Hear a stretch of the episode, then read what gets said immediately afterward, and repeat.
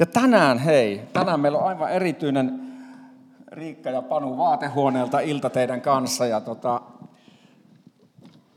uusille verkostossa, niin ei me aina istuta näin, mutta täällä on raamatulliset peri, perusteet. Jos sä luet tarkkaan, niin kerran, siellä ainakin yhden kerran sanotaan, että Jeesus istuutui alas ja opetti. Miten se nyt missäkin...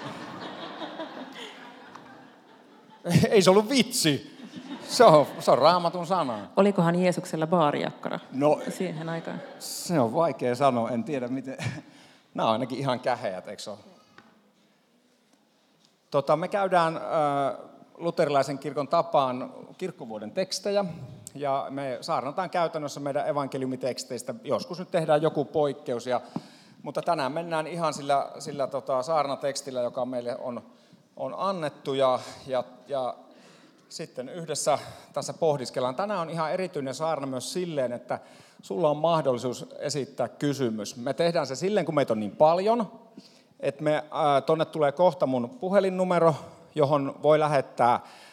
Sitten mä ymmärrän, että kohta sinne tulee 60 tekstaria. Me valitaan sieltä ehkä kolme, joista me sitten kyse vastataan, jos me vastataan, mitä me vastataan. Et älä sitten pety, jos sun kysymys ei tule vastatuksi, siinä ei ole mitään henkilökohtaista. Enkä mä nyt tietysti muutenkaan tiedä, kuka niitä välttämättä lähettää, mutta tota, me, me, meillä on molemmilla valmisteltu ikään kuin vähän saarna, tai on valmisteltu, me puhutaan, katsotaan mitä Riikalta löytyy, mitä multa löytyy, ja sitten mitä teidän kysymyksistä nousee. Sellainen huomio, että sun kysymys ei mene hukkaa, koska me luetaan ne kaikki. Ja toki voidaan yrittää tulevissa saarnoissa myös palata näihin tota, ää, kysymyksiä herättäviin kohtiin. Haluatko ostaa vokaalin? Et vielä. Lähdetään lukemaan raamatun tekstiä. Mä puhun jo niin paljon, niin Riikka, lueppassa meille sieltä, mitä, mitä meidän evankeliumiteksti tänään sanoo. Joo, päivän ää, aiheena on rukous ja usko. Ja päivän teksti löytyy Matteuksen evankeliumista luvusta 15. Jeesus meni Tyyroksen ja Siidonin seudulle. Siellä muuan kannonilainen nainen, sen seudun asukas, tuli ja huusi. Herra, Daavidin poika, armahda minua. Paha henki vaivaa kauheasti tytärtäni. Mutta hän ei vastannut naiselle mitään. Opetuslapset tulivat Jeesuksen luo ja pyysivät, tee hänelle jotakin. Hän kulkee perässämme ja huutaa. Mutta Jeesus vastasi, ei minua ole lähetetty muita kuin Israelin kansan kadonneita lampaita varten.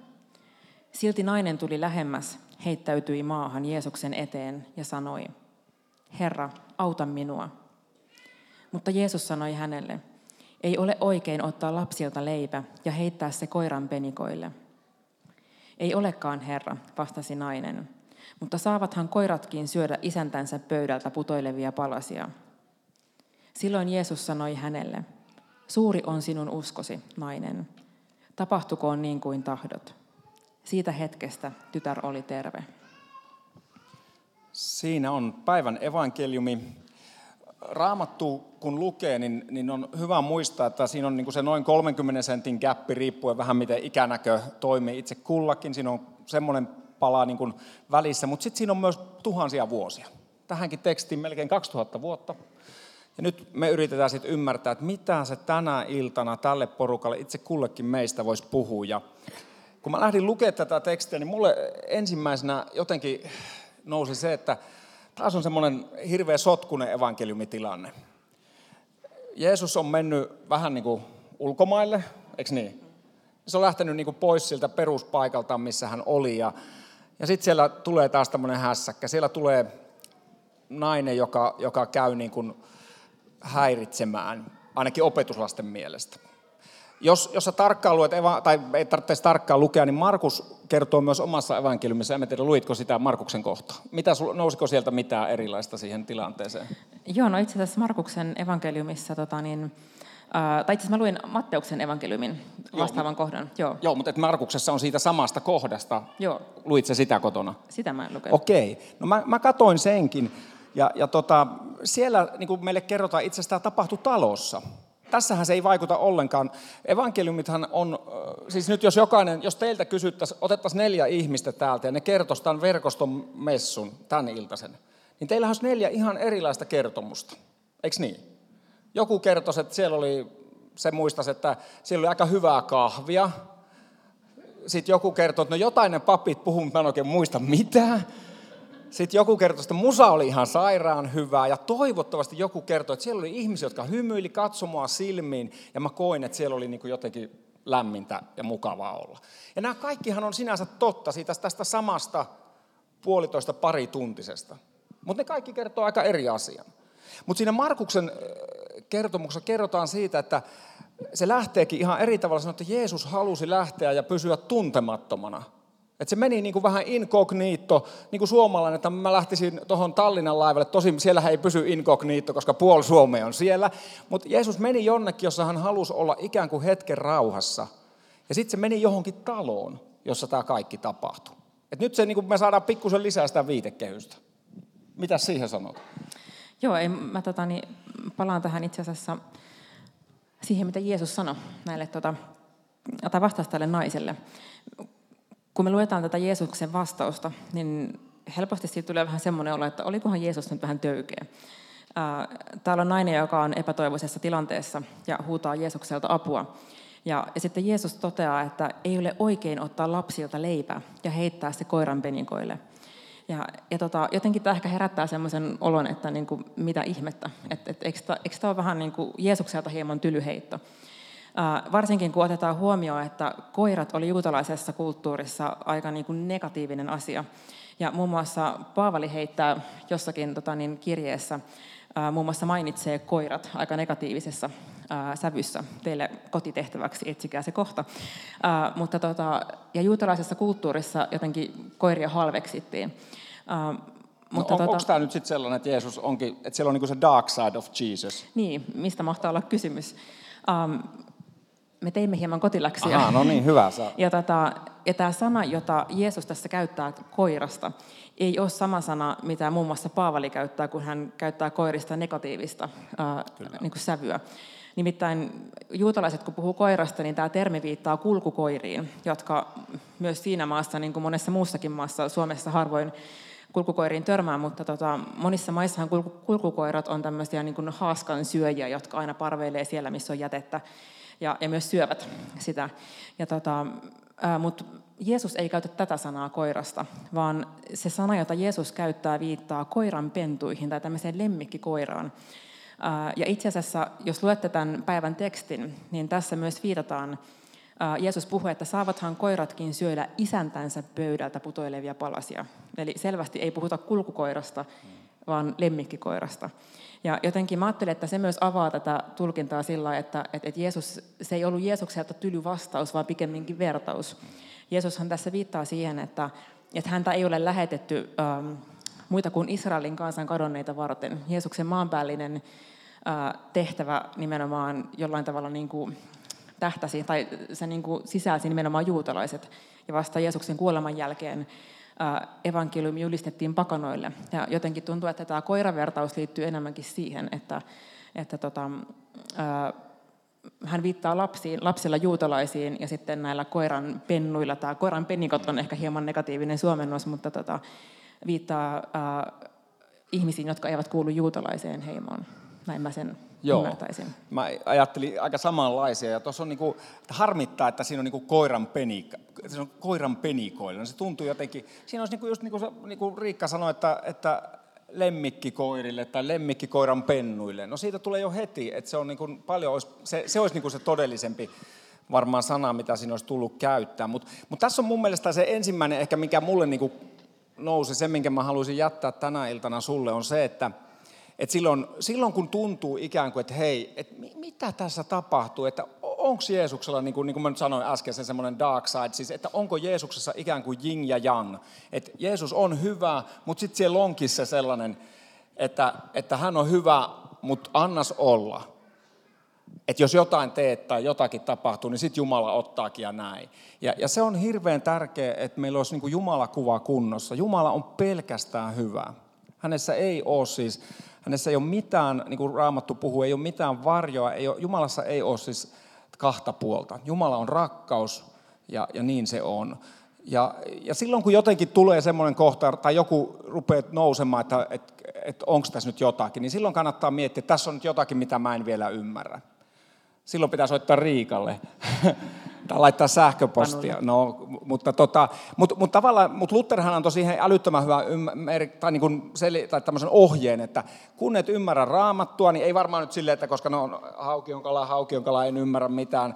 Ei silleen, mutta kun sä painit jonkun raamatun kohdan kanssa ja sit sä et ymmärrä, niin siinä kohtaa sä nostat hattua jos ei ole hattua passi niin kuvainnollisesti, ikään kuin Jumalan kunnioitukseksi ja jatkat eteenpäin. Sä sanot, että mun ymmärrys tässä kohtaa ei vielä riitä. Nyt mä voisin antaa muuten, mä muistat, että me puhuttiin, miten raamattu voisi hyvin ymmärtää. Muistatko sen vertauksen, minkä mä heitin? Et Kerro, muista. kerro tarkemmin. no sä, mitä sä tykkäät tehdä vapaa-ajalla, tyhjentää aivojas? Meillä oli sama harrastus, mä en tiennyt. Ahaa, joo, nyt mä muistan, mitä sä No niin. tarkoitat, kyllä. Mikä se on? Meillä on, me huomattiin tuossa Panun kanssa, tota, niin keskusteltiin tässä viikolla ja huomattiin, että meillä on yhteinen harrastus, nimittäin ristisanan tehtävät. Se on papille ihan hyvä ja kristitylle yleensäkin. Nimenomaan painosanalla Ei niin. ristisanatehtävät. No, mu- no, no niin. Mutta tota, mä yhtenä päivänä, kun mä tein, olin tehnyt just ristisana tehtävää, ja tota, sitten mä yhtäkkiä tajusin, että tämä on just niin kuin raamattu. Et, et sä tänään, jos kuinka moni on te, tai tekee sille jonkun verran edes ristisana tehtäviä? No, no, joo, no joku 20 pinnaa porukasta. No siis mulla ainakin käy, ja mä oon puhunut Riikalla sama ja joidenkin kanssa, ketä on puhunut, että sä rupeat täyttämään, sä saat aika paljon sanoja, sä ymmärrät, siellä on se vihje, siellä on kuva tai sana, ja sitten sä tiedät, mitä se tarkoittaa. Ja sitten tulee täydellinen blokki. Ei yksikään sana ei aukea. Sä katot, sä tuijotat ja sä et tajua. Mitä, ei mitään. Sitten sä laitat sen pois. Ehkä seuraavana päivänä sä palaat siihen ja se täsmälleen sama ristisana tehtävä ja yhtäkkiä sä näet sieltä kuusi uutta sanaa. Sä suoraan, että miten mä en tota nähnyt. Ja sitten sä tajut, että kun toisena tarkoittaa tota, niin se linkittyy tähän ja siitähän aukeakin taas niin kuin näin monta uutta juttua. Ja miten se, eikö mä näin ajatellut, että raamattu on vähän samanlainen? Joo, ja tota, mietittiin myös sitä, että, että ehkä jos vielä jatkaa tätä, tätä vertausta, niin myös se, että jos mulla on semmoinen asenne ristisanatehtävää täyttäessä, niin että mä kyllä tiedän kaiken. Ja, ja luen jonkun vihjeen ja totean, että tämä, kuule, tässä on, tämä tässä on tämä vihje ja tämähän, minähän tiedän, tämähän menee näin.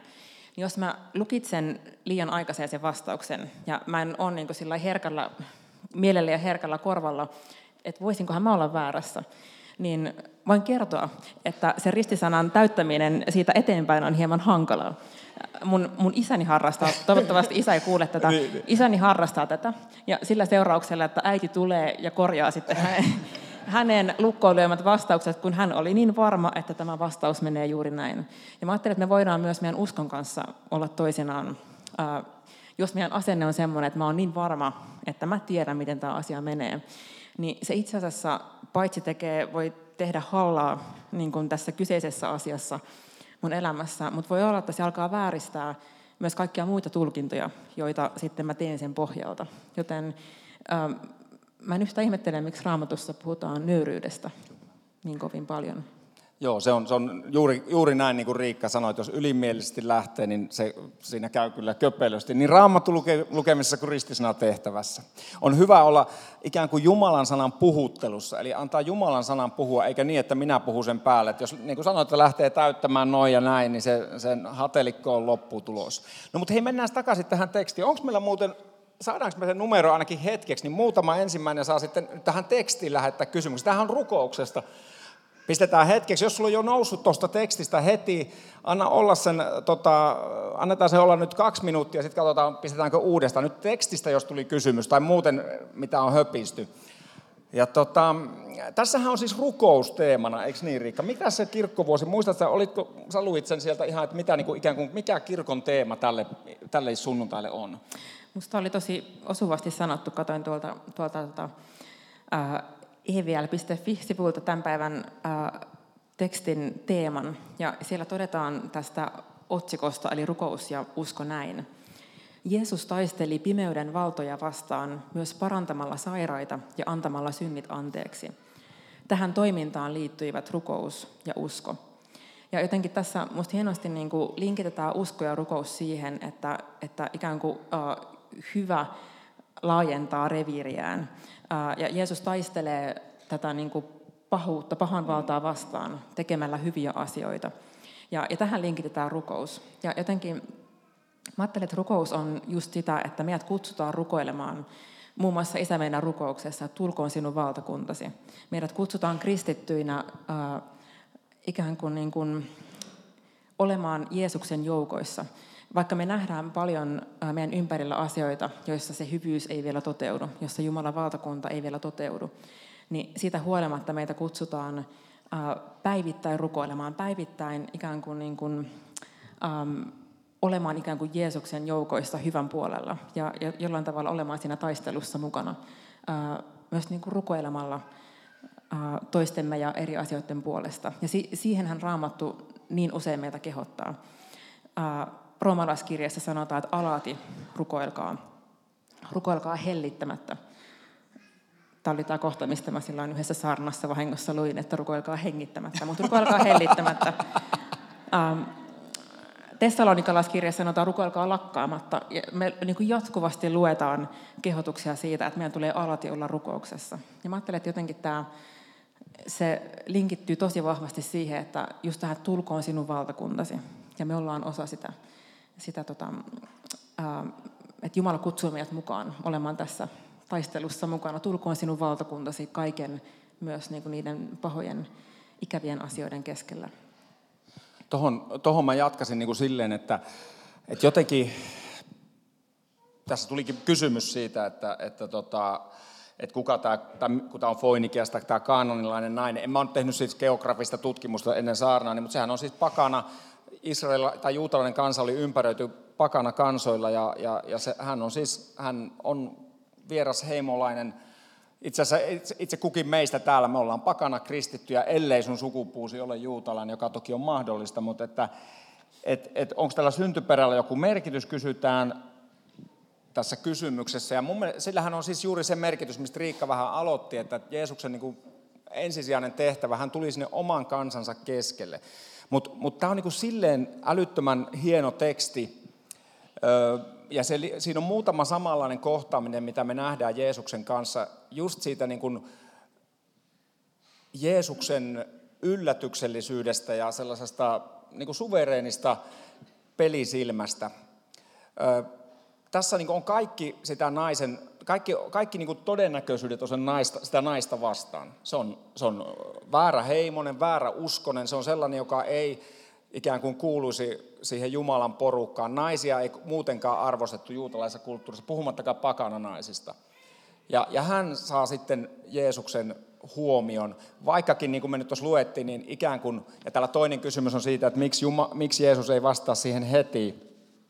Öö, mä itse jäin sitä miettimään, että miksi Jeesus ei vastannut heti. Mä en tiedä, mulla kävi semmoinen mielestä, että oliko siinä vähän niin kuin käänteistä psykologiaa.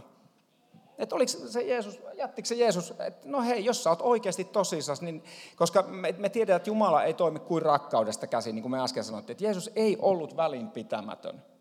Ja, ja, ja kun tässä on tämmöinen rukouksen teema tässä, tässä meidän koko saarnassa, niin siis jokuhan on, joku viisas on jo sanonut sen, miten rukousta on helppo ymmärtää, kun sä rukoilet jotakin. Jumala aina kuulee. Siis Jumala ei koskaan, ei yksikään rukous ei jää kuulematta. Se on mahdottomuus, koska Jumala on kaikki valtia, hän on kaikkialla läsnä, hän, on, hän tietää kaiken. Mutta se vastaus on niin kuin liikennevalot. Eli sieltä voi tulla punaista, keltaista tai vihreätä, riippuen siitä, mikä on rakkauden mukaista. Ja, ja näin meidän täytyy ajatella, että miksi Jeesus ikään kuin antoi sen naisen kysyä toisenkin kerran ja mahdollisesti kolmannen tai seitsemännen kerran, koska tässähän opetus, opetuslapset sanoivat, että tämä käy niin häiriöksi tämä nainen. En mä usko, että siinä sanottiin vaan nämä kaksi kertaa. Aina raamattua lukiessa meidän on ymmärrettävä, että eihän se voinut kirjoittaa, että no, tai kukaan, ei se Markus kuunnella, että 13 kertaa se nyt rankutti. Eihän, eihän se niin mene. Mutta selvästikin siinä toistettiin, toistettiin, toistettiin. Mutta mut tässä on mun mielestä niin kuin vielä palatakseni koko tähän tekstiin, niin se on silleen sikahieno teksti. No sikahan oli siis saastainen eläin. Että siinä on niin kuin nimenomaan tässä ollaan tilanteessa, jossa se, jolle Jumalan hyvyys ikään kuin ei kuulu, Luultavasti opetus, me ei tiedetä, mutta opetuslapsetkin luultavasti ajatteli, että, että hoida nyt toi nainen pois. Voihan se olla, että ne ajattelivat, että no parantakoon tämän kerran, mutta lähtökohtaisesti heidän mielessä oli varma, että toi nainen on rasittava, se on väärä uskonen, mä en, me ei jakseta sitä. Ja, ja näitä pari ainakin kohtaamista, mitä tuli mieleen, niin on nainen kaivolla, Johannes 4, samanlainen tilanne, taas on pakanan tai samarialainen nainen. Ja sitten, sitten se toinen mielenkiintoinen on se sadanpäällikkö, jolla on sairas palvelija, jonka Jeesus sitten parantaa. Ja näissä, no otetaan nämä kaksi, tämä sadanpäällikkö ja, ja tämä meidän päivän teksti. Niin molemmilla kerroilla siinä käydään keskustelu, ja Jeesus ei edes mitään muuta totea kuin, että hei, se on nyt sitten parantunut. Suuri on sun uskos. Sadan päällikölle jotakin tämän tyylistä muistaakseni, että en ole kellään tavannut näin suurta uskoa, edes Israelissa. Laittaa pakanan oman kansansa, omien ihmistensä yläpuolelle. Ja sen takia, kun nyt mietitään, että oliko Jeesus niin kuin tyly, näistä jostain koirajutuista, tai että se, se ikään kuin se nainen joutui monta kertaa pyytämään, niin ei ollut. Ei Jeesus ollut tyly muille kuin uskonnollisille sellaisille, jotka oli niitä ristisanan täyttäjiä, jotka kertoi täsmälleen, miten Jumala toimii. Niille Jeesus oli tyly. Ja musta vastaavanlainen tota, tapaus, tai joka, joka vähän liittyy tähän samaan, on tota, myös Lasarus. Jeesuksen erittäin läheinen, Jeesukselle erittäin läheinen ihminen, ää, jota hän ei heti parantunut. Lasarus kuoli, ja, ja loppujen lopuksi Jumalan, ää, Jumala toimii myös sen kaiken kautta, mitä, ää, mitä sitten tämän ketjun niin kuin, ketjun sitten niin kuin seurauksena tosiaan Lasarus kuoli ja mitä sitten kävi, mutta että, että jotenkin mä näkisin sen kanssa niin, että, että toki emme ole, ei pystytä niin kuin tietämään, mitä Jeesuksen pään sisällä juuri silloin liikkoi, mutta jos me katsotaan raamatusta näitä vastaavanlaisia tilanteita, niin kyllä mä olisin kastaipuvainen jotenkin tulkitsemaan sen niin, että, että tässä on jostain suuremmasta kysymys. Ei vaan, ei vaan siitä, että Jeesus vaan nyt haluaa blokata tämän, tämän tota, ikään kuin naisen tieltänsä pois. No, ota, ota vaan, mä luen, mä luen kysymyksiä. No niin, kysymyksiä. Joo. Ja se myös, mikä niin kuin tässä tekstissä äh, mua puhutteli, oli myös se, että Jeesus ei äh, tosiaan lopulta kulkenut tämän naisen ohi. Äh, siitä huolimatta, että, että hän itsekin totesi, että hänet on lähetetty Israelin, ähm, äh, niin, kuin, niin kuin hän toteaa tässä, ei minua lähetetty muita kuin Israelin kansan kadonneita varten. Hän toteaa sen, mutta siitä huolimatta sen jälkeen hän kohtaa sen naisen. Ja, ja musta kertoo jotain just siitä Jeesuksen sydämestä, Jumalan rakkaudesta, joka ei halua kulkea ohi vaikka kaikkien ikään kuin sääntöjen tai kaikkien periaatteiden mukaisesti näin olisi voinut tehdä, tai ehkä jopa, en tiedä, voisiko sanoa jopa, että pitänyt tehdä. Ja, ja mulle tuli mieleen äh, kertomus myös tästä sokeasta kirjalaisesta Jerikosta, joka huutaa mon, monta kertaa, että Daavidin poika armahda minua. Ja siinä on vastaavanlainen tilanne, että ihmiset vähän toppuuttelee, että, että älä, nyt, älä nyt häiritse mestaria. Ja, ja siitä huolimatta Jeesus kuulee ja hän ei kulje ohi. Ja hän toteaa tälle miehelle, että mitä sinä tahdot minun tekevän. Et jotenkin tässä, musta tässä niin kuin Raamatun kohdassa tulee tämä sama tosi vahvasti esiin, että, että, että Jeesus ei kulje ohi. Täällä kysellään näitä, että, että koetteliko Jeesus enemmän niin kuin sitä tässä tilanteessa, että oliko se enemmän niin kuin opetuslasten uskoa, mitä koeteltiin, kuin tämän ei-juutalaisen naisen uskoa. Ja, ja aika hyvin, kuka oletkaan, niin hyvin kirjoita, että olisiko nainen uskaltanut jatkaa lapsensa parantamisen pyytämistä, jos hän ei olisi nähnyt hänen kasvoistaan rakkautta itseään kohtaan. Anna mä luen uudestaan. Kysymys. Olisiko nainen uskaltanut jatkaa lapsensa parantamisen pyytämistä, jos hän ei olisi nähnyt hänen kasvoistaan, siis Jeesuksen kasvoista, rakkautta itseään kohtaan. Tämä on, siis par excellence kysymys. Kyllä. Siis ystävät hyvät, messun tehtävä on lähettää meidät jotenkin takaisin tuonne sinne arkielämään, missä me eletään, elämään rakka, Jeesuksen rakkaudessa. Ja nyt, nyt kun sä kohtaat, ketä sä kohtaatkaan tänä iltana ja tulevalla viikolla, niin, niin anna Jumalan rakkauden täyttää sut, että se ihminen, jonka sä kohtaat, tänään vielä sporassa tai kun sä meet himaan ja minne meetkin, että se näkee Jumalan rakkauden sun kasvoista. Tässä, tä, tästähän tässä on kysymys. Me halutaan olla kohtaamassa Jumalaa ja, ja toi, tämä kysymys on loistava just siitä, että, että varmasti sitä naista rohkasi, koska se näki Jeesuksen kasvoissa Jumalan läsnäoloa nouseeko sinulla Riikka joku vielä tärkeä? Mä katson vielä kysymykset läpi, me ollaan aika monen jo vastattu. Tässä puhutaan siitä, että, että, että tässä kysymyksessä onko, onko päivän tekstikohdassa kyse siitä, että pitää olla sinnikäs rukouksessa, pyytää ja pyytää, vaikka ensin Jumalan vastaus olisi torjuva. Mitäs, mitäs ajattelet? Tuleeko mitään ajatusta mieleen? Joo. Mun mielestä raamatun pohjalta kyllä. Ja, ja siihenhän raamattu meitä kehottaa rukoilkaa hellittämättä. Ja, ja mä ajattelen, että, että myös yksi niin kuin, haaste, johon meitä kutsutaan rukouksessa, on juuri se hellittämättömyys ja sinnittämättömyys, vaikka me ei heti nähdä rukousvastauksia. Ja jopa vaikka joskus käy niin taivaan tällä puolella, että me rukoillaan ja me ei saada sitä rukousvastausta, niin mä ajattelen, että silti meitä kutsutaan rukoilemaan ja silti ähm, niin kuin Jumala kutsuu meitä siihen, että mä jatkan rukousta. Mä, mä niin kuin, että me ei anneta periksi siinä, siinä, tota, siinä kutsussa, joka me ollaan saatu. Ja, ja myös Paavali, jos me katsotaan Paavalin elämää, niin myös Paavali selvästi niin kuin luotti tosi paljon siihen, että hänen puolestaan rukoillaan. Ja, ja evankeliumin eteenpäin viemisen puolesta rukoillaan. Ja, ja musta tuntuu, että niin kuin, jotenkin Paavalin kirjoituksistakin on nähtävissä se, että, että hän jotenkin niin kuin vaikuttaisi, että hän tosi syvällä tavalla ymmärsi sen, että tämä mitä mä teen, tämä homma ei toimi, ellei, ellei ole rukouksia. Ja jotenkin äh, haluaisin rohkaista jokaista meitä, vaikka elämässä on joskus niitä tilanteita, että me ei joko nähdä niitä rukousvastauksia heti, tai me ei nähdä niitä edes pitkän matkan tai pitkän ajan kuluttua, niin, niin kuitenkin mä näen, että Raamattu kehottaa meitä toivoon. Raamattu kehottaa meitä siihen, että, että me ähm, silti ikään kuin suunnataan meidän katse taivaallisiin ja, ja luotetaan siihen, että, että meidän rukouksilla, Jumala kuulee meidän rukoukset. Ja, ja niin kuin, itse asiassa Raamattu puhuu siitä, että just tästä periksi antamattomuudesta. Niin, tota, niin mä uskon, että, että se on tosi arvokasta Jumalan silmissä, että me jaksetaan ikään kuin pysyä rukouksessa huolimatta siitä, että me ei aina nähdä ää, välittömästi niitä rukousvastauksia. Ja ihana on, kun nähdään, silloin kun nähdään. Tosi hyvä. Pari ajatusta vielä tuli mieleen tuossa.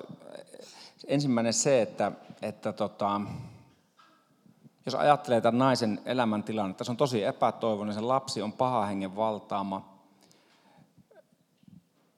Se ei ollut juutalainen ja Jeesus kuuli ja vastasi hänen rukoukseensa. Siitä nousee mulle kaksi ajatusta. Se, että, että tota, sä voit ajatella, että et kuka mä oon niinku rukoilemaan. Et, et, miksi niinku Jumala vastaisi mun rukoukseen. Mun elämässä on mä tiedän tällaisia haasteita, tällaista, mikä ei ole oikein, minkä mä itsekin tiedän ja, ja, ja, ja mun elämässä on kaikenlaista, puhun nyt itsestäni, niin miksi, miksi Jumala kuulisi mun rukouksen? No tässä on ihan huikea, huikea rohkaisu siihen, että Jumala kuulee kaikkien meidän rukoukset ja vastaa myös niihin. Ja jotenkin semmoinen, mä ajattelin, että Jumala haluaa rohkaista, että se ei ole niin kuin, nykyinen arkkipiispa Tapio Luoma on useammassa haastattelussa sanonut, että yleensäkin meidän uskossa ja meidän rukouksessa ja kaikessa ei ole kysymys siitä meidän uskostamme, vaan uskomme kohteesta. Ymmärrättekö te eron? Siis Jumala vastaa loppuviimeksi sen tähden, että hän on hyvä. Hän on rakkaus. Hän ei ole semmoinen peliautomaatti, että tarpeeksi pitkään kun pelaa, niin lopulta konsolissa mennään läpi ja saavutetaan seuraava taso vaan se, se, se tulee ylhäältä ikään kuin Jumalan lahjana ja hänen hyvyydestään ja rakkaudestaan käsin. Mutta sitten toinen niin vähän tähän samalle jatkumolle, että kun Jumala rohkaisi, että hän kyllä kuulee sun kaikesta sun elämässä sotkuista huolimatta, hän kuulee vastaan ja, ja näin. Mutta sitten, että tämähän laittaa myös sen kysymyksen, että, että mehän ollaan pelataan tätä ristisana-tehtävämme tosi silleen, että me nyt kerrotaan, että Jumalan valtakunta on tässä ja, ja, ja ne ihmiset, ketkä uskoo näin ja jotenkin me halutaan niin karsinoida tämä maailma. Ihminen toimii lokeroimalla. Jos et, mä joskus luin siitä, että se on ihan joku naurettava mikroseku, no joku, jonkun sekuntien päästä, kun sä tapaat ensimmäisen ihmisen, rupeat lokeroimaan sitä. No sä lokeroit, että se näyttäisi olevan silloin tollainen sukupuoli, sitten se on ton ikäinen, sitten se on, näyt, onko, se, onko sillä tollainen vai tällä. Se, sä rupeat heti niin kuin laittamaan, katot vaatteita, katot habitusta, ja me tehdään se niin kuin automaattisesti. Ja mun mielestä kristittynä meillä on samanlainen vaara, että me ikään kuin lähdetään jakamaan tällä puolella tässä todellisuudessa me sanotaan, että no tossa se nyt menee se Jumalan valtakunnan raja, toi ihminen ei ainakaan siihen kuulu. Tässä on aivan, niin kuin, aivan ylläri taas siihen. Eihän, me, meillähän, eihän mä lue nyt tähän tekstiin sitä, että mitä tämän naisen elämässä muuten tapahtui, älä ymmärrä mua väärin. Mutta selkeästi Jumala vastasi, ja kyllä sillä on kohtuullinen ajatus siitä, että, että sillä alueella jatku evankeliumin leviäminen, niin kyllä mulla on ihan, ihan hyvät vibat, että taivaassa tavataan ja kysytään tarkalleen, mitä tässä tapahtuu. Ja se tuli vielä mieleen, niin sä tuossa mainitsit just sen ajatuksen siitä, että kuka mä oon tai, ja, ja niin kuin, mikä mä olen rukoilemaan. Niin mua jotenkin hirveästi rohkaisi sellainen vertaus, jonka kuulin jo monta vuotta sitten. Mä oon ehkä tästä joskus jossain saarnassa maininnut siitä, että kun monesti myös tuntuu, että, että, että kun mun rukoukset on niin pieniä, tai ei mulla ole aikaa rukoilla, mulla ei ole niin kuin, mä en kykene niin kuin rukoilemaan puoli, puoli tuntia päivässä putkeen jonkun ihmisen tai sairauden tai asian tai seurakunnan puolesta, niin, tota, niin rohkas vertaus, jossa tota, ähm, yksi henkilö niin vertaisi sitä semmoiseen hiekkakasaan, jota pitää lapioida, niin kuin, että rukous on ikään kuin se, se tota, äh, hiekkakasa. Ja sanotaan, että mun, mun pit, mulla olisi vaikka niin iso jotenkin semmoinen rukousaihe mielessä, että musta tuntuu, että se on semmoinen valtavan iso hiekkakasa. Se on vaikka tämän kirkon kokoinen hiekkakasa, joka mun pitää lapioida. Niin jos mä katson sitä isoa hiekkakasaa ja, ja mä ajattelen, että tämä on mun tehtävä, että, että tämä on, niin kuin nyt, on se, mitä mun, mun pitää nyt tässä, niin kuin, mun pitää suoriutua tästä, niin, niin luultavasti se reaktio on se, että mä en pysty tähän. Ja mä en tee sitä ollenkaan, koska mulla tulee semmoinen olo, että on ihan liian iso pala purtavaksi. Mutta, mutta mitä jos ää, mä ajattelisinkin sen niin, että se iso hiekkakasa on ensinnäkin semmoinen kasa, jota mun ei tarvitse lapioida kertalaakista. Eli ei silloin väliä, vaikka mä en pysty rukoilemaan sitä puolta tuntia päivästä. Mä voin ottaa ohi mennessäni yhden lapiollisen ja lapioida sen. Mä voin olla vaikka kaupan kassalla ja huokasta 30 sekuntia Jumalan puoleen. Sitten mä tuun seuraavana päivänä, mä otan taas yhden lapion ja taas lapioin sen yhden lapiollisen. Ja ehkä seuraavana päivänä mä ehdin lapioida kaksi lapiollista. Ja niillä pienillä rukouksilla on merkitystä. Jokaisella lapiolla on merkitystä, lapiollisella. Ja vaikka mä ottaisin sen yhden hiekan jyvän, niin se on se yksi hiekan jyvä, joka lähtee siitä kasasta pois. Ja toinen aspekti myös on siihen, että Jumala kutsuu monia muita ihmisiä rukoilemaan. Mä en ehkä näe sitä, että siellä kasan toisella puolella joku toinen on lapioimassa. Tai kulman takana on kolmas ihminen, joka on myös kustuttu lapioimaan sitä samaa kasaa. Ja vaikka mä ottaisin sen yhden lapiollisen, niin me ei ikinä voida, mä uskon siihen, että me voidaan vaan arvella meidän rukouksien merkitystä. Vaikka se olisi miten pieni rukous, me ei ikinä nähdä sitä kokonaisuutta. Ja mä jotenkin haluan rohkaista, että älä väheksy sitä sun pientäkin rukousta, jonka sä huokaset Jumalan puoleen. Sä et ikinä tiedä, mikä merkitys sillä on. She's a preacher lady. Täällä oli kysymys, että mi, täällä oli kysymys, että milloin tulee niitä, jälleen niitä Riikan raamattutunteja, ne on niin hyviä. Tuossa oli, tämä oli vähän aiheen ulkopuolelta tämä kysymys. Se oli kysymys. Mä, me luvattiin, että mä, mä, mä en tiedä vastausta. Me jo, vastaus tulee vielä. Onko sulla Riikka joku vielä viimeinen? Mä haluaisin ähm, jotenkin linkittää tämän rukouksen myös verkostoon. Ja rohkaista meitä jokaista rukoilemaan verkoston puolesta. Mä jotenkin tosi paljon puhuttelin, kun mä niin kun luin näitä ää, raamatun jakeita, kun valmistauduin tätä iltaa varten, ja just niin kuin Paavalin elämää mietin. Käykääpäs joskus lukemasta ne Paavalin ne raamatun kohdat läpi, jossa Paavali kehottaa rukoilemaan. Niin kuin mä sanoin, niin niistä välittyy tosi vahvasti se, se tunne, että Paavali tosi syvästi tiesi, että hän ei kykene tekemään tätä ilman rukouksia. Ja jos ei Paavali kyennyt te, niin kuin viemään evankeliumia eteenpäin ilman rukousta, niin mä voin kertoa, että me ei verkostona ää, mennä yhtään mihinkään myöskään ilman rukousta. Ja toki loppuviimeksi ilman, että Jumala tekee jotakin. Mutta, mutta jotenkin se, mä ajattelin, että, että rukous on jotain tosi tosi arvokasta, mitä me jokainen voidaan antaa verkoston puolesta. Ähm, ja niin kuin mä sanoin, me voidaan vaan niin kuin arvella sitä merkitystä, joka jokaisen meidän rukouksilla on. Ja mä haluaisin kutsua sua mukaan rukoilemaan verkoston puolesta. Varmasti, varmasti äh, iso osa äh, sitä jo tekee, mutta, mutta teidän rukouksilla oikeasti on tosi iso merkitys. Ja mä uskon vakaasti, mä oon itse ollut verkostossa mukana vuodesta 2002, nähnyt monenlaisia vaiheita, ja mä uskon vakaasti, että no ensinnäkin ilman Jumalaa, mutta myös ilman rukouksia, me ei oltaisi tänään täällä tässä kirkossa.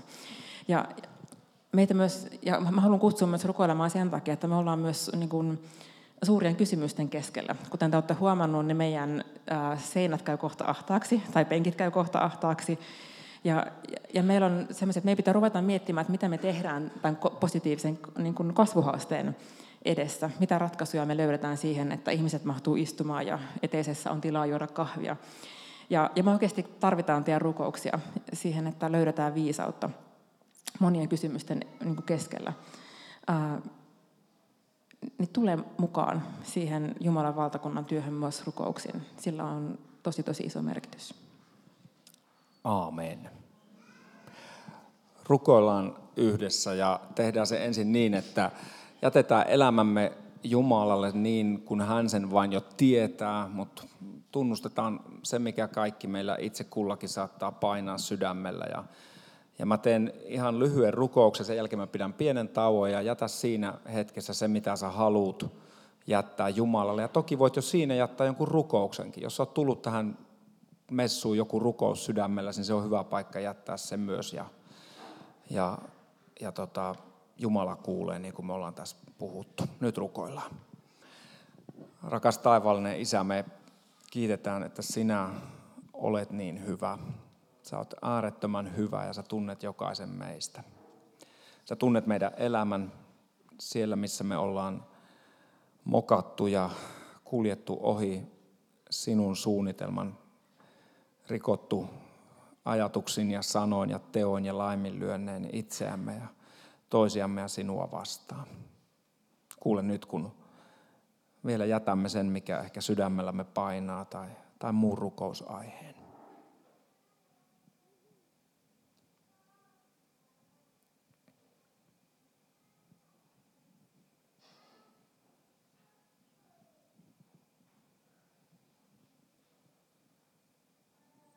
Jeesus tuli tähän maailmaan etsimään kaikkia niitä, jotka ovat elämänsä sotkeneet ja sössineet ja hän rakastaa jokaista ja julistaa sinulle ja minulle, meille jokaiselle kaikki meidän elämämme synnit, kaiken sen, mikä meidän sydäntämme painaa täysin ja kokonaan anteeksi annetuiksi.